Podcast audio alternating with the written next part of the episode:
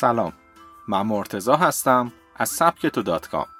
خوشحالم که با یه پادکست دیگه همراه شما هستم. یادتون باشه تو پادکست دیروز گفتیم که تمامی درآمد سبکتو توی سی دی در اپلیکیشن طاقچه به دوستانمون توی مناطق سیل زده اهدا میشه. می‌خواستم ازتون تشکر کنم چون حمایت بینظیری داشتید. و یکی از روزهای پرفروش سبکتو توی امسال رو رقم زدید و شما هم تو این کار خیلی یاری رسان بودید. پادکست امروز در مورد فراموشیه. فراموشی یک روش عالی برای به خاطر سپردن هر چیزیه. فراموشی یکی از مشکلاتیه که تقریبا همه ما امروز درگیر اون هستیم. از فراموشی جای پارک ماشین گرفته تا نام یا شماره همکار و دوستامون. اما برخی افراد قهرمانای جام جهانی ده سال پیش رو به یاد دارن. اونایی که فوتبالیان قطعا می‌دونن. ولی اسم کسی که دیروز دیدن و یادشون نیست. برخی هم احساس می‌کنن که همه چیز رو فراموش کردن. اگه شما هم جز این دسته هستید با این پادکست از سبک تو همراه باشید تا تحقیقات جدیدی که در زمینه فراموشی و به یاد سپردن موارد مختلف شده رو بررسی کنیم. در مورد حافظه انسان یک مورد کاملا قطعیه و تمام دانشمندا و روانشناسان روی این موضوع توافق دارن. اگر حافظه بشر یک حد مشخص داشته باشه هیچ بشری تا امروز حتی به این حد نزدیک هم نشده. احتمالا با خودتون فکر می‌کنید که این عالیه. اما چرا هنوز من خیلی چیزها رو فراموش می‌کنم؟ محققان جواب شما رو اینگونه میدن. شما به اندازه‌ای که باید فراموش نمی کنید. اگر به شکل خیلی ساده بخوایم بگیم به یاد آوردن سه مرحله داره. جذب، ذخیره و به خاطر آوردن.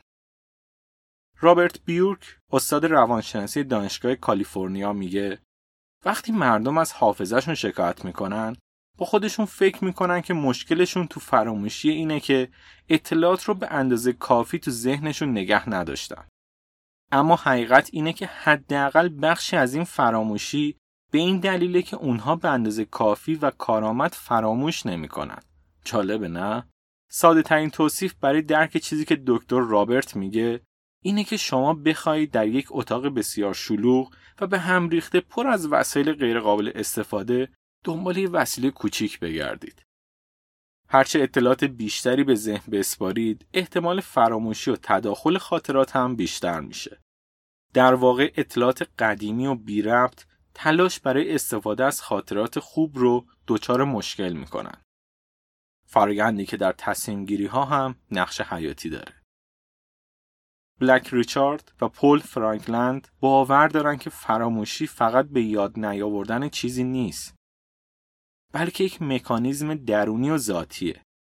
اونها باور دارن که هدف اصلی حافظه کمک به گرفتن تصمیمات مهم به واسطه نگه داشتن خاطرات مهم و فراموش کردن اطلاعات بی اهمیت و غیر ضروریه.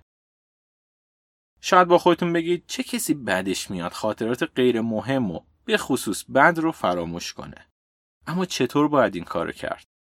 برای فراموشی چیزی که نمی‌خواهید این توصیه‌ای که میگم و توجه داشته باشید. یک دست از مرور خاطرات بردارید. وقتی شما دائم به خاطرات بد و اتفاقاتی که در گذشته رخ داده فکر می‌کنید این پیامو به ذهنتون میرسونید که اونها بسیار مهمن و شما می‌خواهید که دائم به شما یادآوری بشن. درست مثل وقتی که تو جنگل قدم می‌زنید. هرچی بیشتر جلو میرید، بیشتر جذب جنگل و رنگای اون میشید.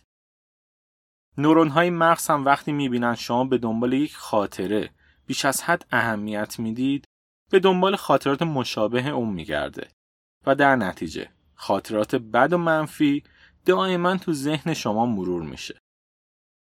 دو تمرین تنها راهکار کارآمد فراموشی رو میشه با آموزش و تمرین تا حد زیادی کم کرد. مایکل اندرسون استاد دانشگاه کمبریج تو سال 2011 و طی تحقیقات خودش ثابت کرد سرکوب یک سری از اطلاعات مشخص به شکل فعالانه می‌تونه به مهار خاطرات ناخواسته کمک کنه. در واقع وقتی شما یادآوری یک خاطره بد و سرکوب می کنید به نورون ها و مغز این پیام رو میرسونید که نمی‌خواید این خاطره و شبیه اون رو براتون مرور کنه و حتی تو ذهنتون باشه. اندرسون معتقده که این روش بهترین روش برای سر سامان دادن به احساسات و افکار منفیه که نمی‌خواید تو ذهنتون بمونه. 3.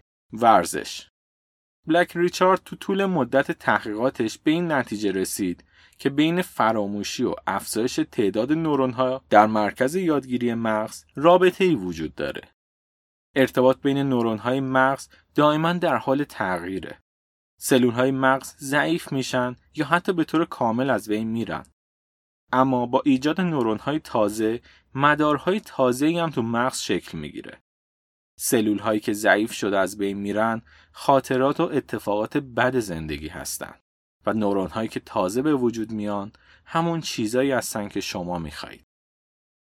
بنابراین این توصیه قدیمی که دویدن می‌تونه ذهن رو خالی و آماده انجام کار جدید بکنه تا حدی درسته. ریچارد توی آزمایشاش متوجه شد که انجام ورزش های قلبی و عروقی تأثیر زیادی تو افزایش تولید سلول های عصبی داره.